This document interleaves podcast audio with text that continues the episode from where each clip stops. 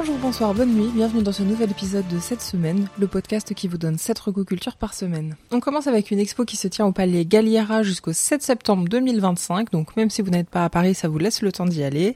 Cette exposition se nomme La mode en mouvement et revient à travers plus de 200 œuvres de manière chronologique sur la manière dont le vêtement a su et dû s'adapter à la manière de bouger, de se déplacer, de la population depuis la fin du XVIIIe siècle. Tissu fait pour résister à la transpiration, vêtements compatibles avec l'arrivée de l'automobile ou incursion du sportswear dans les garde-robes de tous les jours, l'exposition se compose de pièces déjà présentes dans le musée, mais aussi de près de différents lieux tels que le Musée national du sport de Nice ou les archives Yoji Yamamoto. Il y a trois grandes périodes d'exposition qui vont permettre une rotation des pièces et donc permettre leur préservation puisque ce sont pour certains des, très vieilles pièces et donc euh, leur euh, exposition à la poussière et à la lumière les, abîme très fortement. Donc on va, le, musée a décidé de pas les exposer tout le long de l'exposition, mais vraiment de, créer une rotation pour euh, bah, que les vêtements puissent continuer à être exposés encore de, très nombreuses années. Donc à chaque fois, entre chaque accrochage, il y aura des périodes de fermeture de 5 semaines. Donc vérifiez bien sur le site du musée si vous avez prévu de, vous y rendre, quelles sont les, dates de décrochage et de réaccrochage pour ne pas vous retrouver bredouille à l'entrée, ce serait dommage. Et ce qui m'a particulièrement plu moi dans cette exposition, euh, en fait déjà le musée Galliera, le palais Galliera, c'est un, musée que j'aime vraiment beaucoup, euh, parce que j'aime beaucoup euh, tout ce qui touche à l'habillement et à la mode. donc c'est un, musée dans lequel je vais assez souvent pour voir des voilà parce qu'il y a vraiment des très très jolies pièces et que moi c'est un milieu qui me fascine. Et donc ici ce qui m'a particulièrement plu, c'est vraiment de voir l'évolution des matériaux et des silhouettes. L'habillement et la mode sont deux sujets, euh, comme je disais, qui me fascinent et j'aime comprendre les changements sociétaux apportés par le vêtement ou à l'inverse les changements sociétaux qui amènent de nouvelles pratiques vestimentaires. Euh, par exemple, voilà, on, s'habille pas pareil euh, pour passer la journée dans un dans un salon privé à boire le thé ou pour prendre l'automobile ou pour monter à cheval ou pour juste aller faire des courses quand on n'a plus de domestique pour le faire à notre place. Et c'est plutôt bien expliqué ici. Donc il y a des grands panneaux qui reprennent les changements par période. Donc au début c'est par euh, grande période, par demi-siècle, voire par euh, siècle euh, entier avant le 18e. Et après, à partir de 1880, je crois, 1890. En tout cas, sûrement à, sur, à partir de 1900, c'est vraiment par décennie. Puisque voilà, le, le 20e siècle a été un, un des plus grands siècles de, de changement en termes de mode. Et voilà, ça explique euh, notamment pourquoi aujourd'hui on ne va plus se baigner en combinaison de laine, mais que quasiment tout le monde a une paire de baskets qu'il porte même quand il ne fait pas de sport. Parallèlement à cette exposition, il y a une autre thématique abordée à Galliera en ce moment, et ça c'est jusqu'au 15 mars 2024, donc c'est un petit peu plus court comme euh, temps d'exposition. Donc il s'agit des couleurs de la mode, une exposition dossier dédiée au fond autochrome, présentée à la base au Salon du goût français dans les années 20, euh, c'est une exposition qui est très très courte. Je recommande pas d'aller à Galliera juste pour ça, parce que c'est vraiment juste le juste un couloir. Voilà, si vous y allez pour euh, la mode en mouvement, je pense que c'est compris dans le dans le prix du billet et que donc euh, ça, ça vaut le coup de, de faire un petit couloir de plus pour voir justement les, les grandes les grandes tendances colorimétriques de cette époque-là. Qu'est-ce qu'on peut accorder avec quoi est-ce que c'était ok d'avoir un look euh, full violet par exemple Enfin voilà, moi j'aime la mode, l'habillement et les couleurs. Donc euh, c'était évidemment une exposition pour moi. Deuxième recommandation pour aujourd'hui, et plutôt qu'une découverte, c'est d'un retour dont je voulais vous parler aujourd'hui. Après plusieurs mois d'absence, le podcast Fréquence 9 3 quarts fait son retour pour mon plus grand plaisir. De quoi ça parle Fréquence 9 3 quarts? Eh ben c'est un podcast animé par Jérémy et Marina qui reviennent euh, tous les deux sur la saga Harry Potter chapitre par chapitre. Donc là, on vient de commencer le tome 4. On est euh, dans les dix premiers chapitres du tome 4, je crois. C'est vraiment encore le, tout début. Et donc ça vous laisse un peu de marche si vous voulez les, découvrir et, rattraper euh, les trois premiers tomes. Si vous êtes un fan hardcore de cette saga comme je le suis, vous serez sûrement ravi de trouver des gens aussi fous que vous pour aller chercher la petite bête dans la moindre phrase, le moindre mot, le moindre nom de personnage. Et si vous ne les avez jamais lus, ça vous donnera l'occasion de comprendre certaines choses qui ne sont pas assez explicitées, voire pas du tout explicitées dans les films. Si vous les, si vous n'avez même pas vu les films, ce qui est totalement ok, euh, ça vous donnera quand même l'occasion de découvrir cette saga et peut-être même que ça vous donnera l'occasion de les lire ou de les, de les écouter sous forme de livre audio. Ils sont parfois accompagnés d'un invité, parfois non. Ils connaissent vraiment très très bien leur sujet. Le, leur sens de l'humour est parfois un peu aléatoire, mais c'est aussi ce qu'on aime. Et donc c'est un podcast de passionnés passionnants. On passe à la littérature et cette semaine il y en a beaucoup. Sous un ciel d'or de Laura Wood, paru chez Pocket Jeunesse en mars 2021, qui fait 321 pages. Et l'histoire se passe le temps d'un été en Cornouailles, où Lou, 17 ans, vit dans une ferme avec sa famille, non loin de la magnifique demeure des Cardew. Un jour, piquée par la curiosité, elle va s'aventurer dans leur jardin et se faire surprendre par le maître des lieux. Lui et sa sœur vont rapidement la prendre sous leur aile et lui faire découvrir un monde de richesse et de fêtes auxquelles elle n'est pas habituée. Donc ça fait évidemment beaucoup penser à l'univers de Gatsby le Magnifique, car l'histoire se passe à peu près à la même époque, et comme, comme dit, il va y avoir vraiment beaucoup de fêtes, de personnages fantasques, voilà, le, champagne coule à flot. Et j'ai trouvé que c'était très bien écrit, puisque les deux camps, entre guillemets, donc l'aristocratie des Cardio et leurs amis, et la famille plus modeste de Lou ne sont pas du tout caricaturés. On se prend d'affection pour tous les personnages. Il n'y a pas vraiment de personnage qu'on nous vend comme étant euh, l'antagoniste. Là, ce qui va un petit peu poser problème aux personnages, c'est vraiment les, relations entre eux, leurs relations amoureuses et l'étiquette. Mais voilà, il n'y a pas de, grands personnages méchants. Et voilà, c'est très feel good, ça se lit très vite, ça se lit très bien. Moi, ça m'a donné envie de porter des robes à froufrou et d'aller faire la fête, qui est pourtant quelque chose que je déteste. Faire la fête, s'entend, parce que porter des robes à froufrou, ça peut dépendre des situations. Mais voilà, il y a un deuxième tome que j'ai pas encore lu, mais que je vais m'empresser d'ajouter à la liste d'achat de la médiathèque. Hein, voilà, donc euh, les filles, si vous m'entendez, euh, bah je, veux le tome 2, merci. Changement radical d'ambiance, parce que je vous emmène à l'Overlook Hotel. Car oui, en août 2023, je viens enfin de lire Shining de Stephen King. Après des années à ne pas vouloir le lire parce que je n'aime pas du tout le film. Que je n'aime en général pas les films de Stanley Kubrick. Et Shining, je trouve vraiment que c'est pas, c'est pas un très bon film. Mais là, en fait, le livre, bah, c'est vachement mieux. C'est vachement cool. Euh, donc si vous connaissez pas l'histoire, je vous la résume rapidement. Jack Torrance embarque sa famille à l'Overlook Hotel pour y être gardien lors de la saison basse et en profiter pour écrire son roman sur lequel il n'arrive pas à avancer, trop coincé dans, la vie, dans une vie de famille qui l'oppresse. Donc voilà, il embarque femme et enfant à passer l'hiver dans une montagne, dans un hôtel dans la montagne coupé de tout. Et rapidement, des événements étranges et paranormaux se déroulent dans l'hôtel et Jack va tout aussi rapidement péter les plombs. Voilà, donc en fait le Shining du titre, c'est euh, le nom qu'on donne euh, au pouvoir qu'a le, le, petit garçon Danny, parce que voilà, il n'y a pas que l'hôtel qui est euh, bizarre et paranormal. Voilà, le, petit garçon a des pouvoirs. Donc le, petit garçon a des pouvoirs et c'est vraiment ce qui va un petit peu déclencher la suite des événements. J'avais pas trop de doutes quant à la fin de l'histoire, parce que voilà, j'ai vu le film plusieurs fois. Je savais que l'adaptation était assez différente et assez décriée, notamment par Stephen King, qui, déteste cette adaptation. Mais en fait, les fins ne sont pas les mêmes. Donc on, part quand même pas sur un, happy end euh, en mode petite maison dans la prairie, hein, n'exagérons rien, nous sommes chez Stephen King. Mais quand même, j'étais surprise de, de voir la tournure des...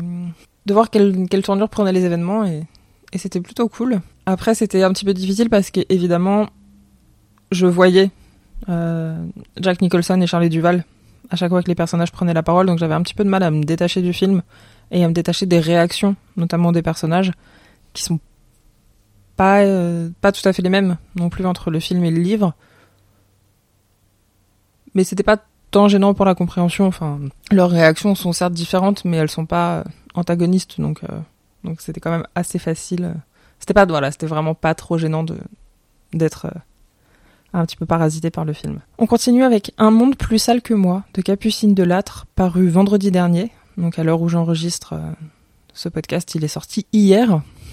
Donc c'est vraiment tout récent et à vrai dire, bah, je ne l'ai pas encore terminé. Hein. Je l'ai commencé hier soir, mais, mais j'ai pas eu le temps de le terminer et c'est vraiment un gros coup de cœur. C'est sorti chez La Ville Brûle et ça fait 273 pages. Donc je vous lis la quatrième, une partie de la quatrième de couverture. Je suis une fille de mon époque. J'ai découvert l'amour en même temps que hashtag MeToo. Ça ne me concernait pas, pas plus que ça m'a affecté. Ma jeunesse me servait d'immunité. J'avais un amoureux et il me semblait que si je devais croiser la route d'un port un jour, j'en mourrais. Je me trompais sur tous les points. C'est l'histoire de toutes ces filles qui croyaient devenir femmes alors qu'elles devenaient proies. Je sais pas trop quoi en dire d'autre, très honnêtement, euh, tellement tout semble résumé ici. Euh, voilà, on pourrait partir sur des grandes discussions euh, sur euh, hashtag MeToo, sur le patriarcat, le féminisme, qu'est-ce que ça veut dire en 2023, mais c'est pas le propos ici. Ici, on suit donc Elsa, 17 ans, version romancée, mais pas tout à fait de l'autrice, de ce que j'ai pu comprendre, de ses débuts dans la vie sexuelle, la vie d'adulte, euh, humiliante et décevante, et sur son rapport au monde, et notamment au monde, voilà, des rapports hommes-femmes. Et vraiment, j'ai envie de citer des dizaines de phrases par page. C'est totalement le genre d'écriture que j'aime, avec des phrases rapides qui prennent leur temps et qui sont très fortes. Et c'est voilà, voilà, vraiment quelque chose que, que j'aime beaucoup lire. J'ai vraiment hâte de le terminer pour pouvoir le relire dans plusieurs mois. Et encore, et encore. Parce que vraiment, c'est. C'est vraiment une écriture qui, qui vous reste en tête et qui. Et quelque part qui vous hante, notamment sur ce qui est raconté. Vous pouvez vous dire Ah oui, mais bah ça c'est moi, ou ça c'est une copine, ou Ah oui, ah bah c'est vrai que du coup, euh, quand il s'est passé ça, c'était peut-être pas tout à fait normal. Ah bah voilà. Donc peut-être que peut-être que ce livre vous aidera euh, à accepter ce qui s'est passé dans vos vies ou à comprendre que c'était peut-être pas normal et que ça aurait peut-être pas dû se passer. Mais en tout cas, voilà, c'est une lecture, je pense, qui ne qui vous laissera pas indifférent et indifférente. Euh, quelque chose qui m'a beaucoup plu aussi dans ce livre, c'est les nombreux remerciements qu'on trouve à la fin. C'est vraiment euh, assez rare qu'on en voit autant et c'est très chouette. Certains m'ont ému, certains m'ont fait rire, Certains m'ont rendu jalouse parce que leur formulation est tellement juste que j'aurais voulu y penser moi-même. Euh, Capucine Delatte, si vous la connaissez pas, c'est la personne qui se cache derrière le compte Charlie Medusa sur Twitter et avec qui je partage entre autres une passion pour le métro. Donc euh, voilà, c'est via son compte Twitter que, j'ai été mise au courant de la sortie de, ce livre et c'est son deuxième roman. Donc je vais m'empresser euh, d'aller me procurer Les Déviantes, qui est son premier roman. Et mention spéciale à l'achevé d'imprimer qui dit achevé d'imprimer en avril 2023 sur les presses de l'imprimerie La Ballerie France, alors que Gérald Darmanin est toujours ministre de l'Intérieur. Magie de la transition, on parle maintenant de L'amour, la mort de Junji Ito, édité en 2011 initialement, mais pour cette traduction en février 2023 et c'est chez Mangetsu. Junji Ito, si vous ne le connaissez pas, c'est le maître du manga d'horreur euh, depuis de nombreuses années maintenant et il nous livre ici dix récits d'amour, de mort, parfois les deux, les deux sont très souvent mêlés. Euh, mon histoire préférée, c'est celle qui ouvre le recueil, Le beau jeune homme à la croisée des chemins, qui revient sur l'oracle de la croisée des chemins, juste donc, où on demande à une personne croisée dans la rue de prendre une décision pour nous sur un des éléments qui nous taraude. Euh, par exemple, voilà, vous croisez quelqu'un dans la rue et vous lui dites Ah, je suis amoureuse de mon patron, mais je sais qu'il ne me quittera jamais. Est-ce que je suis enceinte de lui, est-ce que je dois garder l'enfant? Est-ce que je dois pas garder l'enfant? Est-ce que je dois le quitter? Est-ce que je dois tuer sa femme pour prendre sa place? Et voilà, vous vous basez sur la, sur la réaction euh, et sur la réponse de l'inconnu euh, pour prendre votre décision. Et comme on s'en doute ici, les conséquences vont être plus que désastreuses. Donc c'est un petit peu difficile de résumer les dix histoires, donc je ne vais pas le faire. Euh, parce que voilà, en plus ici, enfin comme comme c'est un recueil de nouvelles, mais en manga, ce qui compte aussi au moins autant que l'histoire, si ce n'est plus, c'est vraiment le dessin. Et Junji Ito a, a vraiment un trait très particulier, assez reconnaissable, que j'aime beaucoup euh, sur, les, sur les autres travaux de lui que j'ai déjà pu découvrir. Et si vous aimez les univers Lovecraftiens, allez-y sans hésiter et penchez-vous sur les autres travaux du monsieur. Donc ici, voilà, il n'y aura pas de, de monstres euh, tentaculaires ou de grands anciens, mais voilà, c'est vraiment une ambiance qui, qui vous parlera si c'est un, univers euh, que vous aimez déjà. Et on termine avec un film que je ne viens pas de découvrir pour le coup, mais qui vient de sortir en DVD, qui est sorti en DVD le 22 août, et qui m'avait beaucoup touché lors de sa sortie en salle. C'est Dalva, d'Emmanuel Niclot, sorti par Diafana et qui dure 1h20. Dalva a 12 ans, mais s'habille, se maquille et se vit comme une femme. Un soir, elle est brusquement retirée du domicile paternel. D'abord révoltée et dans l'incompréhension totale, elle va faire la connaissance de Jaden, un éducateur, et de Samia, une adolescente au fort caractère. Une nouvelle vie semble alors s'offrir à Dalva, celle d'une jeune fille de son âge. Comme on peut s'en douter avec un tel résumé, on part pas sur une comédie, mais c'est pas pour autant qu'on va s'apitoyer sur le sort de Dalva ou des autres euh, jeunes personnes qui sont avec elle au foyer. Voilà, c'est euh, ils sont au foyer pour telle ou telle raison, c'est comme ça, mais maintenant faut avancer. Voilà, c'est pas du tout misérabiliste, c'est pas, on vient pas vous agiter des, situations catastrophiques et des bons sentiments sous sous le nez pour que vous pleuriez, c'est pas du tout ça. C'est vraiment très touchant. Les acteurs sont tous très très justes, mais mention particulière à Zelda Sanson qui est incroyable. Donc euh, Zelda Sanson qui joue Dalva. et arriver à jouer quelque chose d'aussi dur sans flancher une seule fois, je trouve que c'est vraiment très très fort. Donc c'est le premier film de la réalisatrice, qui a réalisé deux courts-métrages avant ça, notamment À l'arraché, où elle était en immersion dans un centre d'accueil d'urgence pour adolescents, ce qui lui a donné l'idée de faire ce film. Donc c'est pas un film que je peux conseiller à tout le monde, je pense, parce que il y a des gens pour qui ce sera trop dur. Et vraiment, si vous pensez que pour vous ce sujet-là c'est trop dur, bah n'y allez pas. Enfin, ne vous faites pas de mal inutilement, ça ne sert à rien. Rien n'est frontalement montré, mais ça n'en reste pas moins très dur de comprendre les, mécanismes psychologiques qui peuvent faire qu'une gamine de 12 ans veut séduire euh, tous les hommes qu'elle croise, puisque c'est ce que son père lui, lui demande de faire depuis, euh, depuis longtemps maintenant.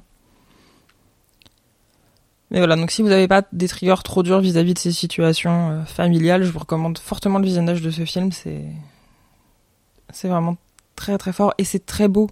Enfin, c'est il y a une patte un petit peu naturaliste, donc c'est pas les plans sont pas surtravaillés. Je pense que la réalisatrice voulait voulait partager un petit peu du vrai même si évidemment rien de rien de ce qui est dit dans le film est vrai. Voilà, les, ce sont des acteurs et ce ne sont pas des, c'est pas un documentaire. Donc les, jeunes du foyer, ce sont pas des vrais jeunes de foyer. Mais justement, elle voulait pas esthétiser pour esthétiser, pour dire, euh, oui, oui, regardez, le, propos est intéressant, mais regardez, mon film est beau. Oui, son film est beau, mais son film est beau parce qu'il raconte, et pas parce que les lumières ont été euh, travaillées pendant 15 jours en amont du tournage. Elles l'ont forcément été puisque c'est comme ça que fonctionne un film, mais voilà, vous, comprenez ce que je veux dire. C'est tout pour cette fois. N'hésitez pas à me dire ce que vous, vous avez découvert cette semaine et à me donner vos retours sur ce que j'ai présenté en commentaire sur Instagram. Le lien sera dans la description. À l'heure où j'enregistre, je ne suis pas encore certaine qu'il y aura un épisode lundi prochain, parce que je pars en vacances de mercredi à mardi prochain, ce qui voudrait dire du coup enregistrer et monter mardi, qui arrive. Je vous cache pas que ça risque d'être un petit peu compliqué, mais je vous tiens au courant sur Instagram. Bonne semaine, à lundi prochain.